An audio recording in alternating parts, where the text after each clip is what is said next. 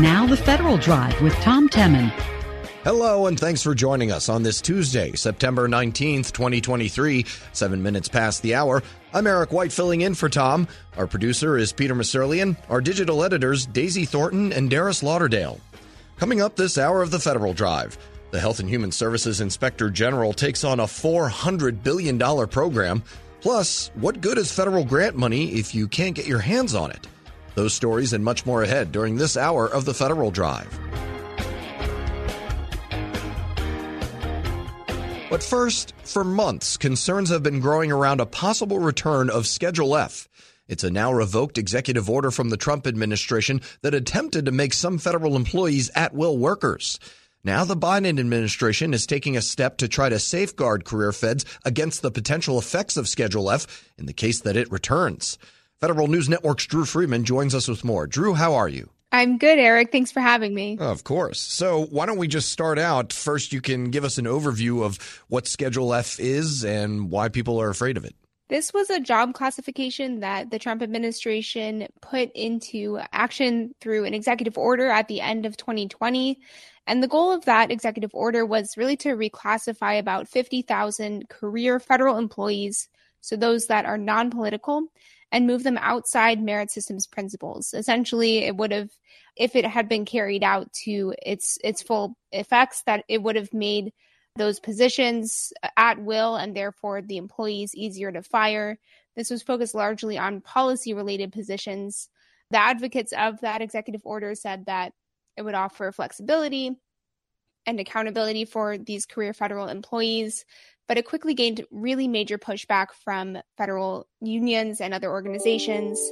The Biden administration revoked the executive order within his first couple of days in office, so agencies largely weren't able to actually implement this Schedule F policy. However, it is something that has maintained attention both from agencies, from outside groups, as well as in Congress for several years now. All right, and so now the Office of Personnel Management has issued a new proposed rule on this topic. What does that proposed rule say? This would essentially do a couple of things for career federal employees. The goal is to really hedge against this possible return of Schedule F in a future presidential administration. If something like that happened, OPM right now is looking to adjust or uh, define some of the factors around Schedule F to make sure that you know these employees in the in OPM's perception would be better protected in the case that it does return. So, for example, federal employees who might be considered for reclassification to Schedule F would still receive notice of that and they'd be given an opportunity to respond. They also they wouldn't have their civil service protections removed unless that employee gave them up voluntarily. The proposed rule also clarifies the definition of the positions that the Trump administration was initially targeting with Schedule F. So, those policy determining, policy making, and policy advocating positions that were the ones that would have been uh, reclassified to Schedule F, OPM is now clarifying that those specifically refer to non career political appointments, meaning that this is a protection or an effort at a protection for those who are career employees and non political. So that's kind of their goal here is to just hedge against the possibility that Schedule F if it were to return, there are some now protections in place for federal career employees. And why now? You know, we're three years into the Biden administration. We had heard some talk about this before uh, they had gotten into office. And what about this proposed rule, or what about the timing, makes them want to take this on now? This is coming on the heels of several Republican presidential candidates for 2024 who have said that they are looking to remove career federal workers or have used rhetoric that would essentially is looking to remove some of these protections or try to hold federal employees more accountable. So this is, you know, there's a little bit of back and forth here both within the administration and within Congress as well. So as these conversations continue to become a little bit more common. This is something that OPM is now trying to do to to protect against that. We're speaking with Federal News Network reporter Drew Friedman. So, is this going to be enough? There are some federal workforce experts who are skeptical on whether or not this would fully prevent Schedule F's return. Why is that? So, the way that OPM is going about this is through the government's rulemaking process. And what that does is it essentially allows OPM as an agency to, or other agencies can similarly, you know, do things within their own fields. But in this case, OPM is looking to propose a rule and then eventually make it final on the Federal Register. This is a process that agencies can use to kind of clarify the rules around existing laws that for the government. So this is a way that they're trying to kind of bolster that. But the question here that some federal workforce experts have said is that, you know, a future administration, a future presidential administration could similarly issue its own set of rules or proposed rules to kind of backtrack or change gears essentially on what OPM is trying to do currently.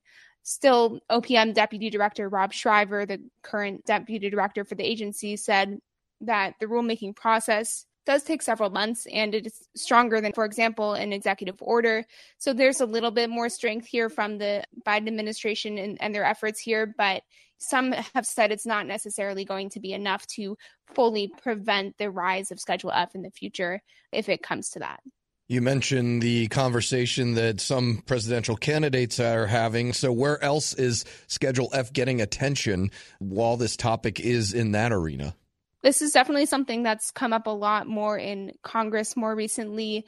A little bit earlier this year, we saw the introduction of a bill called the Saving the Civil Service Act. This is something from Senator Tim Kaine and Representative uh, Gerry Connolly in the House. And essentially, that bill would block future presidential administrations from enacting another uh, policy similar to Schedule F this is something that Democrat lawmakers have introduced for several years in a row now, ever since the Trump administration had that executive order from 2020. But so far, it has not been enacted. And the bill this year, beyond being introduced in both chambers, hasn't had any action as of yet. Still, Kaine and Connolly said that the proposed rule from OPM that came out just a few days ago, they said it serves as an important first step to protect merit based principles and that they're going to continue pushing on their legislation, which would codify a similar uh, type of policy to prevent the possible return of Schedule F here. And so, wrapping up, what is coming next on the horizon? What should we be looking out for as this uh, topic gets debated in Congress and everywhere else, apparently? right? It'll be interesting to see, you know, what happens in Congress if there's any action or movement on this bill, the Saving the Civil Service Act, as well as now this proposed rule from OPM, which is kind of clarifying some of these rules around career federal workers. They're opening that proposed rule to public comments for the next 60 days so people can kind of comment or give feedback on OPM's proposal here. And in the meantime, you have seen a lot of federal unions and other organizations kind of applauding the the goals of OPM and the Biden administration here. But as for actually, you know, getting something in law, well, that's kind of remains an open question, and and we'll just have to see where it goes from here. All right, Federal News Network's Drew Friedman, thank you so much. Thanks, Eric. You can find her story at federalnewsnetwork.com along with all of her other reporting as well. Still to come on Federal News Network, what good is federal grant money if you can't get your hands on it? It's the Federal Drive with Tom Temin here on Federal News Network. I'm Eric White filling in for Tom.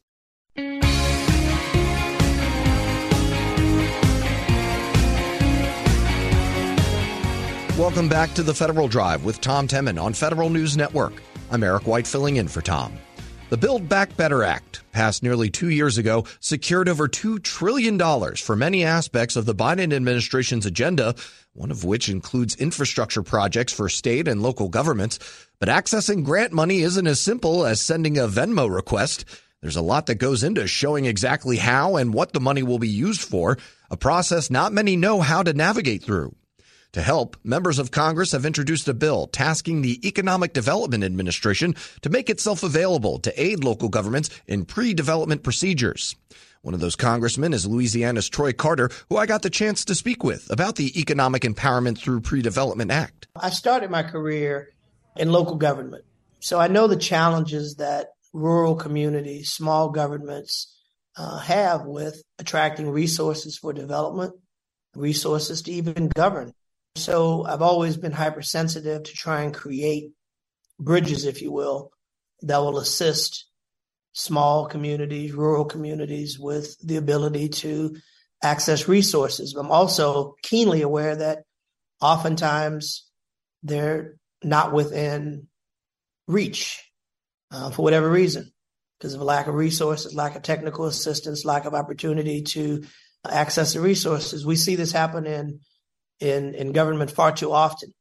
That communities, whether it's business or individuals, academia or our, government in this case, don't have the ability to access resources that we fought to get to them because they don't have the technical assistance. Because something as simple as preparation for the opportunity is is a game changer. It's it's a game stopper. So having this opportunity of pre-development funding gives an opportunity to assist small communities to, to get ready to ramp up, to have the resources to access the bigger pie, if you will.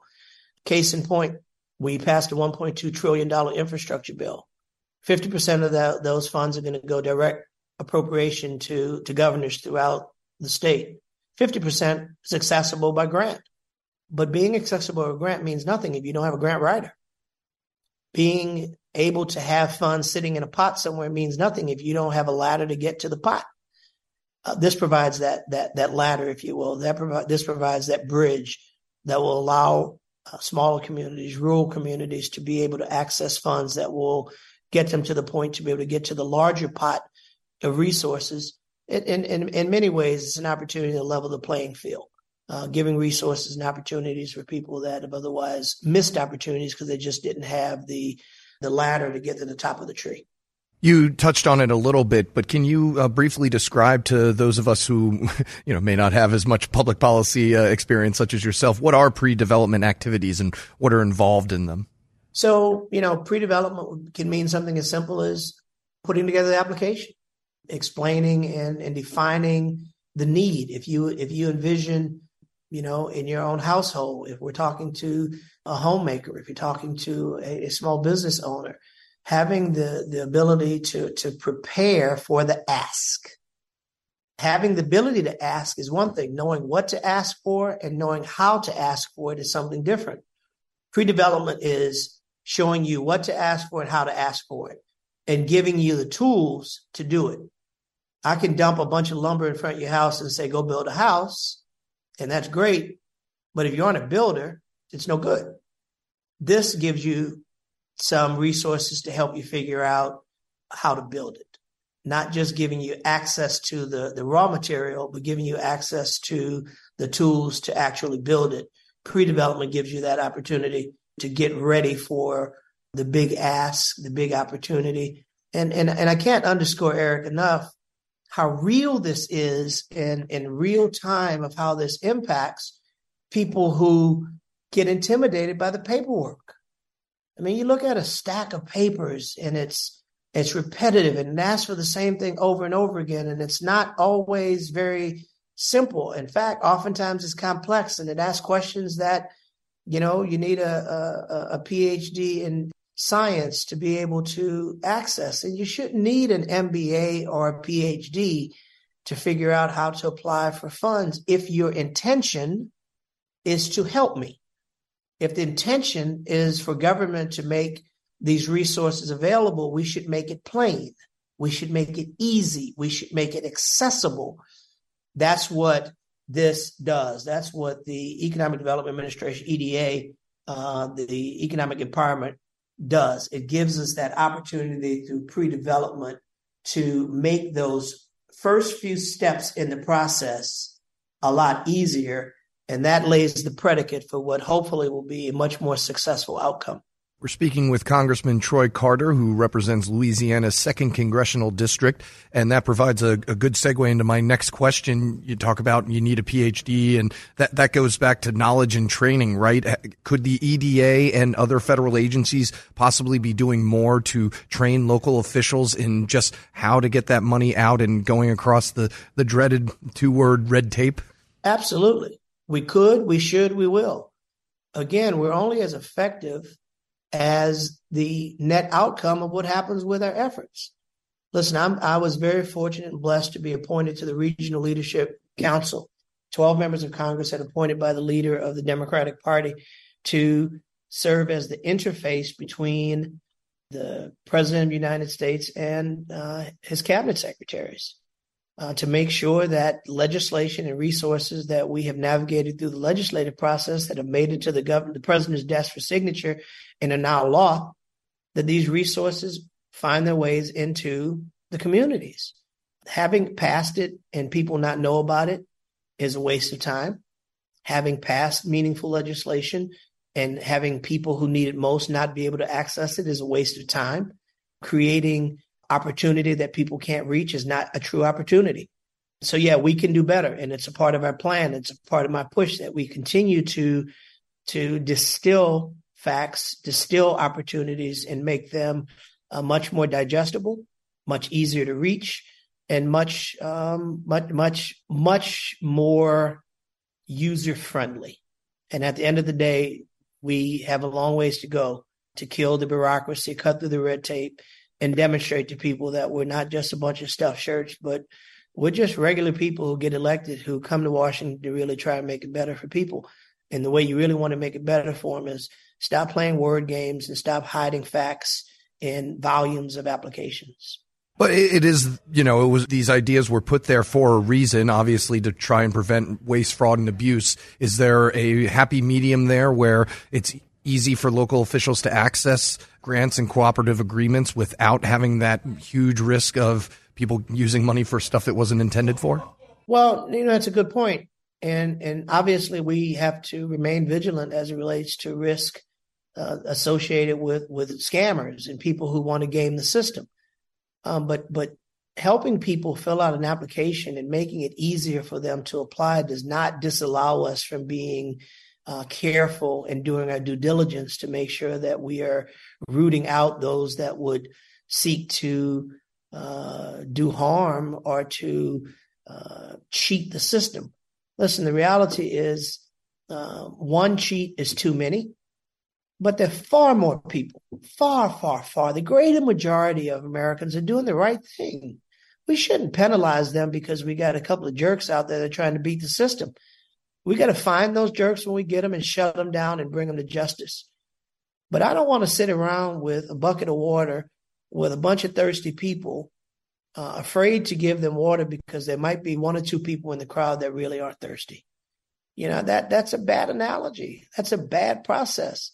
You know, I'd rather give a little bit of water to two people that weren't thirsty than to to starve a hundred that really needed it. Congressman Troy Carter represents Louisiana's second district. You can find this interview along with more info about the bill at federalnewsnetwork.com. Still to come on Federal News Network, contractors prepare for shutdown or at least an austere October. But first, the Health and Human Services Inspector General takes on a $400 billion program. It's the Federal Drive with Tom Temin on Federal News Network. I'm Eric White filling in for Tom.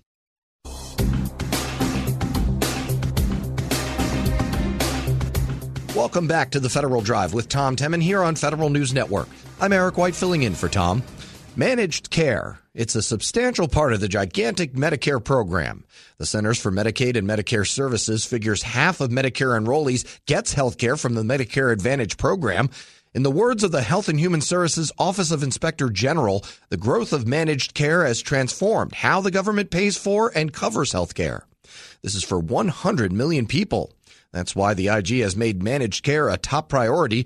To learn more about its new strategic plan, Federal Drive host Tom Temin spoke to the senior advisor for managed care in the OIG's Office of Audit Offices, Carolyn Capesti. And so this is a $400 billion expenditure. Maybe if you would just give us the brief explanation of how managed care is defined under Medicare versus the rest of the care that is paid for.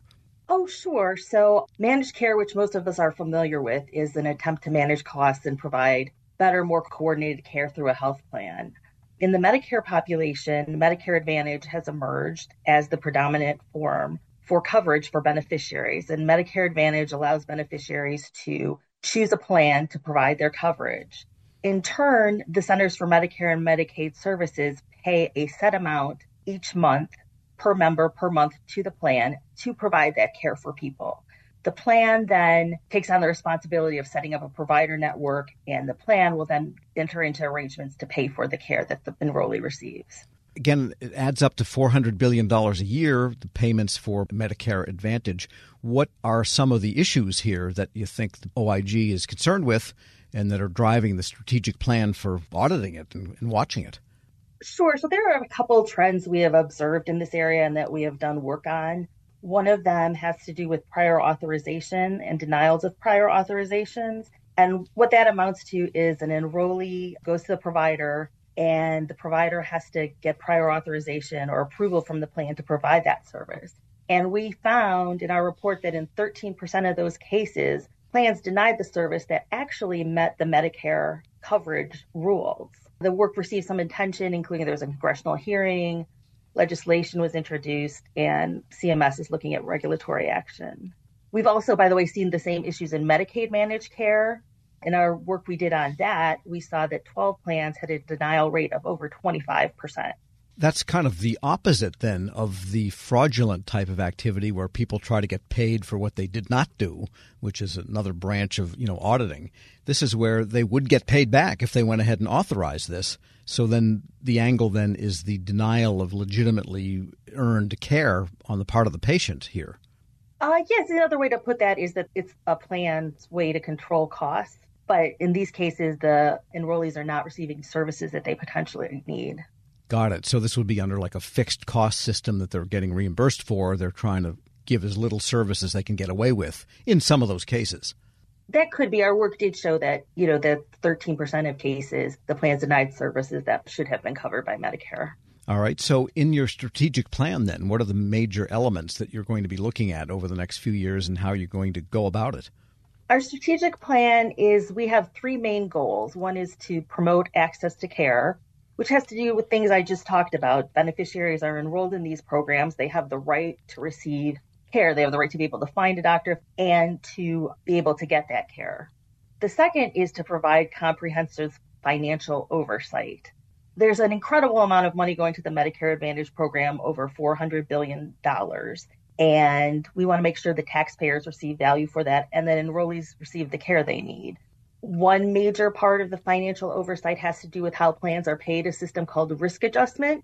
And that just means plans receive a higher amount to cover sicker beneficiaries. That was instituted in order to avoid cherry picking and for plans to be able to cover these people. However, what we've seen is there has been some inaccuracies in that. We've conducted 28 audits of plans and we have identified $377 million in overpayments. That is, that the plans could not substantiate that the enrollee did have that condition that they reported for payment. One focus of these audits is what we call high risk diagnoses, and those are some things that we found to be especially prone for error. And just honing in on those across the audits, we found an error rate of 69%. Yikes. That is, there are certain problems that, you know, plans need to be looking for and should be addressed. Another similar component in risk adjustment that we've done work on is related to what we call health risk assessments and chart review. And what that means in a health risk assessment, a plan will send a person into an enrollee's home or maybe do it over the phone and assess what conditions that person has. Chart review, in a similar vein, is going back and looking through the medical record to find diagnoses that were never submitted on claim for payment. But the OIG work has shown that there are 9.2 billion in payments that were solely related to diagnoses reported on health risk assessments or chart reviews. And what that means is there were no other services submitted for the year for that enrollee, which raises some questions. If the diagnosis is indeed accurate, then what is the plan doing to provide services for these beneficiaries? Sure, yeah. If they had a horrible diagnosis and they only went in for one appointment, you got to wonder, well, what happened the, with the rest of the patient, or was that diagnosis correct? We're speaking with Carolyn Capisti. She is Senior Advisor for Managed Care in the Health and Human Services Office of Inspector General's Office of Audit Services. And to execute this audit plan over the next few years, how are you reorganizing? Are you putting more auditors on it? I mean, there's a PowerPoint on it, but there's more to it than a PowerPoint. Sure. We are having coordinated meetings. We're trying to use all of our resources to address this, and we've made it a priority outcome. I will say it is a challenge. As you know, OIG's budget is we only get two cents to oversee every hundred dollars that are spent on HHS programs. Right. So the plan then is maybe just to focus the staff. Here's where we want you to be looking. We're still working through that, but IG Grimm has designated this as a priority for us to focus our resources on. I imagine there's a lot of congressional interest in this also. Yes, there has been more congressional interest as of late. I believe just due to the sheer increase in enrollment, managed care has been a popular topic on the Hill. And when you look at the managed care industry, maybe briefly characterize that for us. I mean, there's some large national health care plans that offer Medicare Advantage, but there's a lot of smaller ones. And is it possible to know where most of the issues occur, whether they're large or small, or does that really play a role here? Is that really a factor? That's an interesting question. And I think more research would be needed to kind of identify the answers to that question. But again, we've done a lot of work in this area. Another one of our goals is to promote data accuracy and data driven decisions. And we have found that in some cases, the data simply is not available. The data is incomplete or not even set up for reporting. And that kind of makes it challenging. But still, it must be daunting thinking about the volumes of dollars that you're looking at here. You mentioned in one case there were 9.2 billion payment transactions. And it must be daunting to have these numbers of transactions and dollars to get at the heart of what's happening at the individual level. It is daunting, but we have a wonderful, experienced staff of auditors, evaluators, and investigators and counselors to really look at what's going on. One interesting thing that our investigators have investigated and discovered is oftentimes there will be fraud schemes that start off in the fee for service program and they later move into the Medicare Advantage program. Once the issue is addressed in one program, it moves to another.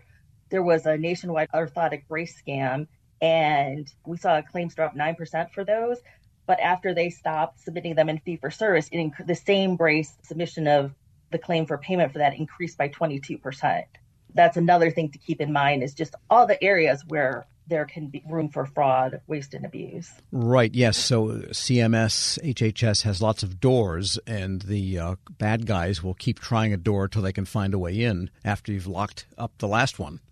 There are always emerging areas, and that's part of our strategic plan too. Is that as the program evolves and grows, our oversight has to evolve and grow and become more sophisticated. We take that very seriously to try to keep up and try to identify where the next area of risk will be. Carolyn Capesti is Senior Advisor for Managed Care in the Health and Human Services Inspector General's Office of Audit Services. We'll post this interview along with a link to the strategic plan at federalnewsnetwork.com slash Federal Drive. Hear the Federal Drive on demand. Subscribe wherever you get your podcasts. Still to come on Federal News Network. Contractors prepare for shutdown or at least an austere October. It's the Federal Drive with Tom Temin on Federal News Network. I'm Eric White filling in for Tom.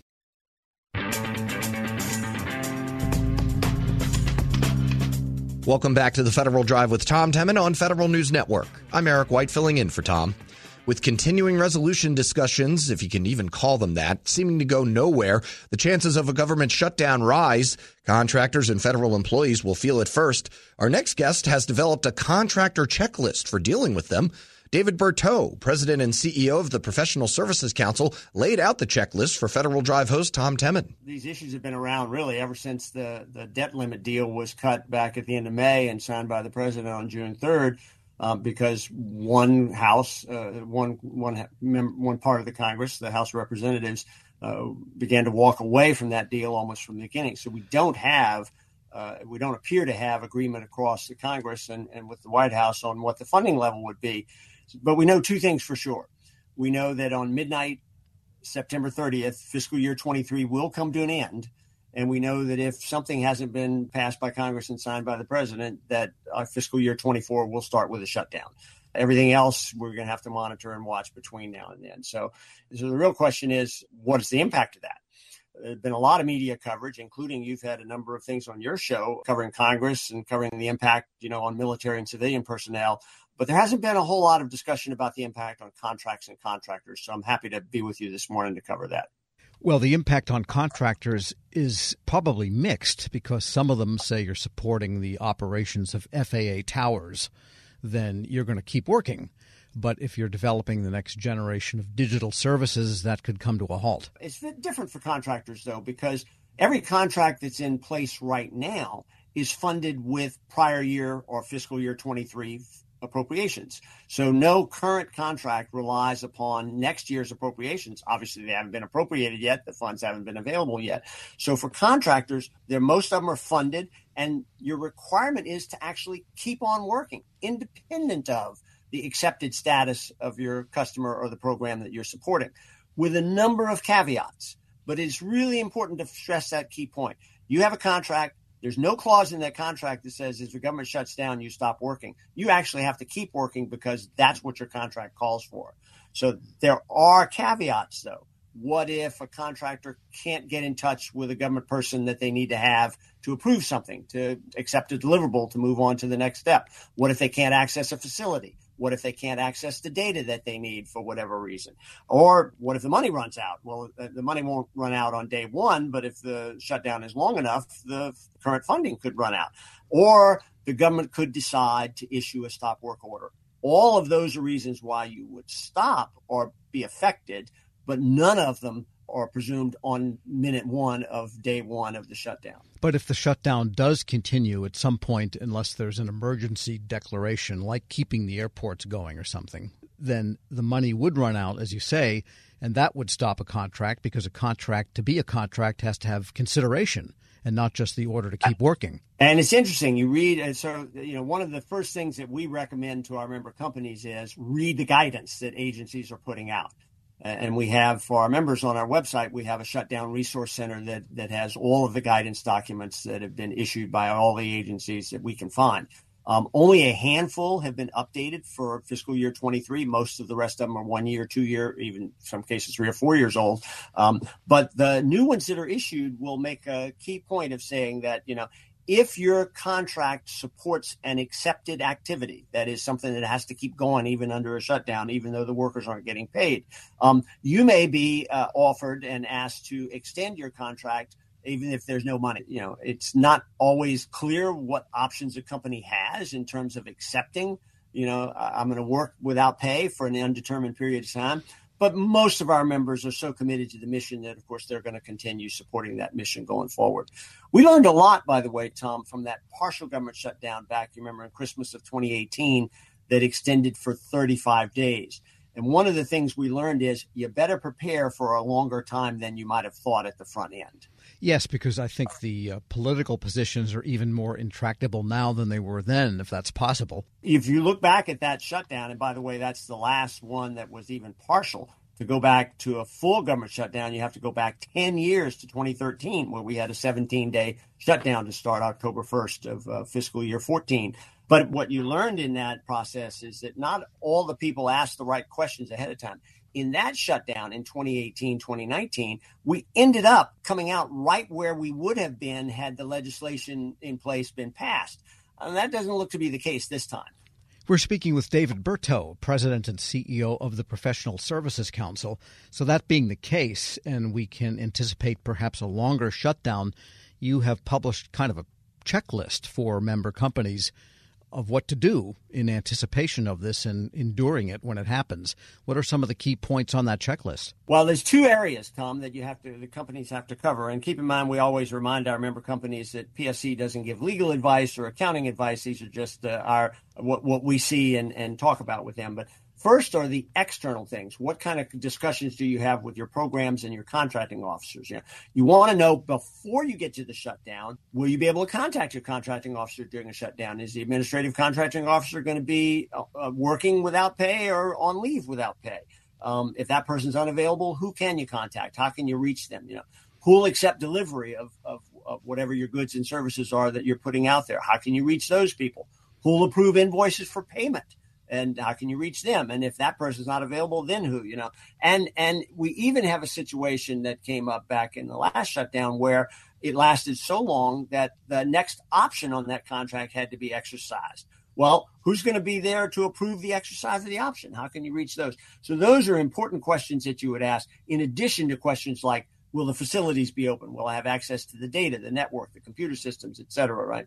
So how can you ensure that your employees will have uh, access to that? Who do you contact if access is denied? Uh, and what remote work arrangements might be available. That's something that's different this time than all the previous shutdowns because, you know, three and a half years of COVID, we've got a lot of different work habits now than we've ever had before. And how do you accommodate those in your process? So, those are some of the kinds of questions you would ask the government before you get to the end of the fiscal year. But non accepted federal employees would not be able to work legally even if they have telework capabilities. Remember, the Clinton administration had baskets to collect the blackberries as people filed out of the office. So even if they're home and their PCs are there on the dining room table or wherever, they're proscribed from working. That's correct. And of course, you know, the, within an agency or within a component of an agency, the procuring contracting officer may be accepted, but the administ- that is the person who makes the award decisions, but the administrative contracting officer may in fact be furloughed or, or laid off.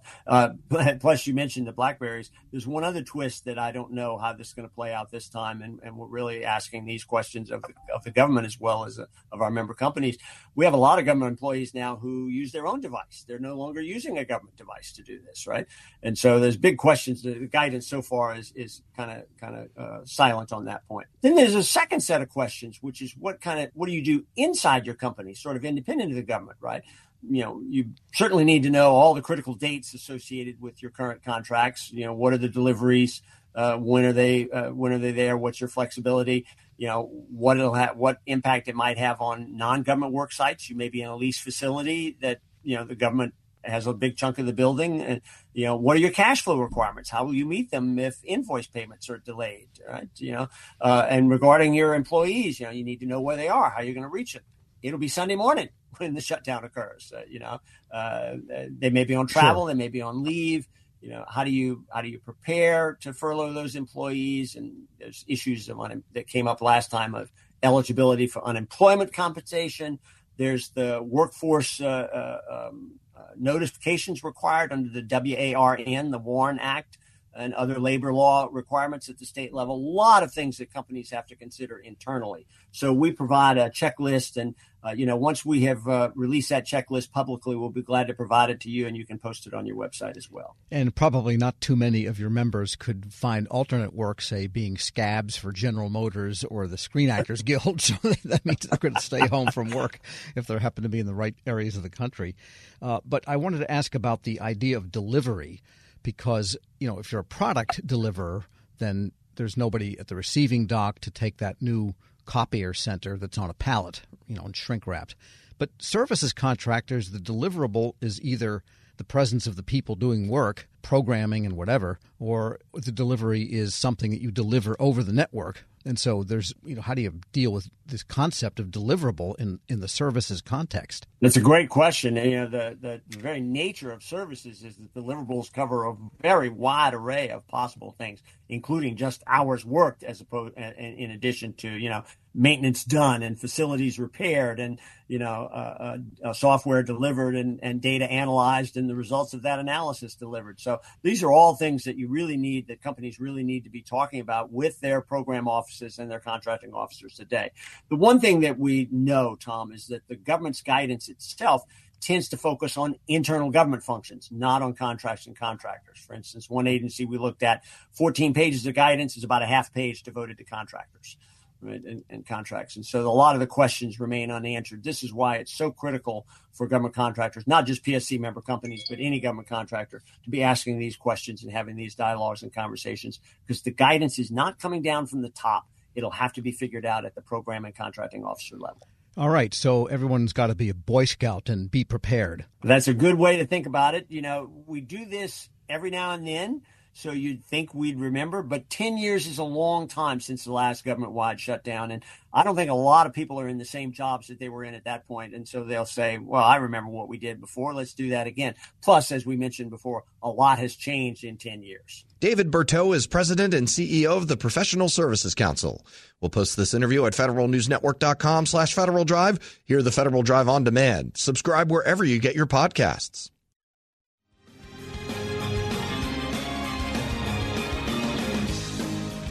This September marks one decade since the mass shooting at the Washington Navy Yard. The tragedy ultimately became a catalyst in changing how the government manages potential security risks from its employees and contractors. For more, Federal News Network's Justin Doubleday joins me now. Justin, how are we today? Hey, good, Eric. How are you doing? I'm doing well as well. So, there have been remembrances and memorials over this past week as we hit the 10 year anniversary of the shooting. Remind us what happened on that day and how it may have led to some change. Sure. So, on September 16th, 2013, Navy IT contractor Aaron Alexis shot and killed 12 civilian and contractor employees at Naval Sea Systems Command headquarters at the Washington Navy Yard. He also wounded four others before he was killed by law enforcement. And this was obviously a, a, a major and shocking tragedy, you know, for Washington, D.C., and for the Navy and for the federal government writ large. And, you, you know, it led to a lot of reviews uh, of what exactly happened here. Alexis was a former Navy reservist who held a secret security clearance, and he had access to NAVSEA headquarters through his job as a Navy IT contractor. And ultimately, a Pentagon review found that this incident could have been prevented if the Navy and Alexis's employer at the time had evaluated and reported previous arrests involving firearms, as well as some other erratic and alarming behavior in the years and months leading up to the shooting. Uh, Terrence McGowan is a security professional for the Navy. He narrowly escaped the shooting and actually shared his harrowing experience, really, from that day during a, a webinar last week ho- hosted by the Defense Department. And McGowan, you know, pointed to how there have been a lot of changes made in the personnel security field since that day. Now we have continuous evaluation, we have continuous vetting, we have automatic checks. We're checking your interaction with law enforcement and your credit on a daily basis. All of this is because of the Aaron Alexis situation where there were red flags throughout his career in the Navy and as a contractor, and no one took up those opportunities. And again, that's Terrence McGowan, a Navy security specialist who is sharing his experiences and thoughts on the the Navy Yard shooting from 10 years ago. And how did this incident spur on the advent of continuous vetting? Now that's a big term that pretty much everybody knows. Yeah, that's right. McGowan pointed at that in his comments. You know, continuous vetting is really the system of automated records checks like uh, you know checking your your credit history or your potential criminal history on on a really a continuous basis, a daily and weekly basis. This system seems like it's been around for a while. It's really only been around for a few years for security clearance holders, and it really came out of out of this Aaron Alexis shooting because the incident really highlighted this gap in DoD's security clearance process, where once an individual has gone through an, an initial background investigation and received a security clearance. In the past, that person would not have been investigated again for at least another five years. And so, really, the system was reliant on either the person self reporting a potential issue to a security officer or having someone else report an issue to a security office in those in- intervening years between investigations. And as I as we, we talked about earlier, there were multiple instances where Alexis was either arrested or had run-ins with law enforcement, uh, where you know a system like that could have potentially tipped off investigators to something going on in his background. And so what happened in is this review that the Pentagon did of the Aaron Alexis situation recommended that DoD move to continuous evaluation, now called continuous vetting, on an enterprise level. It was kind of an idea at the time, and and, and what happened was over the last five or so years, nearly all 4 million DoD clearance holders are now enrolled in continuous evaluation. And so the Aaron Alexis case and the investigation that happened afterward was one of the big things that really pushed that along. I spoke with Charlie Sowell. He's a former uh, D- director of National Intelligence Advisor. He covered watches these security clearance issues closely and he talked about how this this whole incident was really a wake up call that helped spur things along, like continuous evaluation. Continuous vetting was an idea back in the days of Alexis. There were certainly some DoD systems that were in place that were performing continuous evaluation, continuous vetting, but really today, how many people that have clearances who are enrolled in continuous vetting today, it's a game changer. So when you look at the ability of the government to identify problems before they snowball a whole different level, I think that's promising as well. And again, that's Charlie Sowell, a former director of national intelligence advisor. We're speaking with Federal News Network's Justin Doubleday about the 10th anniversary of the Navy Yard shooting. So, Justin, what other recommendations from the review have come to fruition? This can't be the only security idea that was born from this incident. Yeah, one of the other big ones was the creation of a DoD Insider Threat Management Analysis Center. It's called the DITMAC. And this center was one of the recommendations that came from the Pentagon's big review of the Navy Yard shooting and the aftermath. And really, what, what it's intended to be and what, what it is now is this central area where a lot of insider threat incidents are reported and then analyzed for potential trends, potential, you know, issues that might need to be taken on further action. Because in the Aaron Alexis case, there were multiple incidents where either the Navy knew about something or his employer knew about something and no one seemed to be able to put together the pieces that there might have been a larger issue at play here with Aaron Alexis and in the year and, and basically over the course of his adult life with you know multiple firearms related issues and arrests with you know potentially hearing voices and and and psycho- potential psychological issues. And so this this center this DITMAC is really intended to be the central point where insider threat information is reported and analyzed, and, and then you know analysts there can can kind of take that information into account and recommend you know follow up actions accordingly. So that's that's another thing that was created after the Navy Yard shooting. Even with all of those new protocols, insider threats are still at the top of the list when you talk to security personnel about their biggest fears. And so, what are some of those bigger challenges that remain when it comes to insider threats? Yeah, there, there's a few. Uh, one is that you know this new center uh, that that I just mentioned uh, it, it, relies on reporting really from the lower level, you know, DoD organizations and military services. Uh, and what's been found is that a lot of those those services and and DoD organizations are not reporting as often as they need to up to the center. There is a redacted September 2022 DoD Inspector General report that found that there was not consistent reporting to the DITMAC. The Navy, for instance, did not report 26 incidents to the center over about a nine month period that involved things like murder, rape, kidnapping, aggravated assault, robbery, and soliciting sexual conduct with a minor. That's according to the IG report. And in some cases, it took organizations as long as two years to report information to the center. So there's a lag there as well. Another big issue is that it's cha- it's a challenge to convince employees to report potentially concerning behavior uh, of their colleagues to a security office. Uh, you know, it feels like you're telling on someone, of course, and and it's Insider Threat Awareness Month.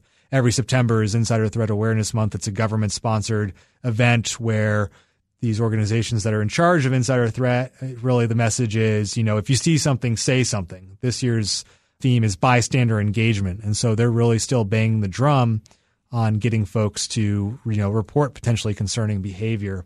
Finally, technology can, continues to be a challenge. We talked about continuous vetting and how that's really taken hold, but the system itself is still kind of in, in the early stages. There's only a limited amount of information that it can pull upon. And the IT system behind the whole process, the, the next generation background investigation system, is still being developed. And the GAO recently reported on challenges associated with that system, cost and schedule overruns. So, you know, I, I talked to, to Charlie Sowell about that as well. Here's what he had to say. I wonder if some of the revolutionary technology changes that you need to better aggregate and analyze relevant information and serve up information to adjudicators and investigators – I wonder if we're going to be able to implement any of that anytime soon. And that's a big hindrance to the process. And again, that's Charlie Sowell. He's former advisor to the Director of National Intelligence. Federal News Network's Justin Doubleday. Thank you so much for all of your coverage on this. Absolutely. Thanks, Eric. Alrighty. And you can find more of Justin's reporting at federalnewsnetwork.com. This is the Federal Drive with Tom Temin. For the latest updates, stay with federalnewsnetwork.com or follow us on Facebook, Twitter, and LinkedIn. I'm Eric White filling in for Tom.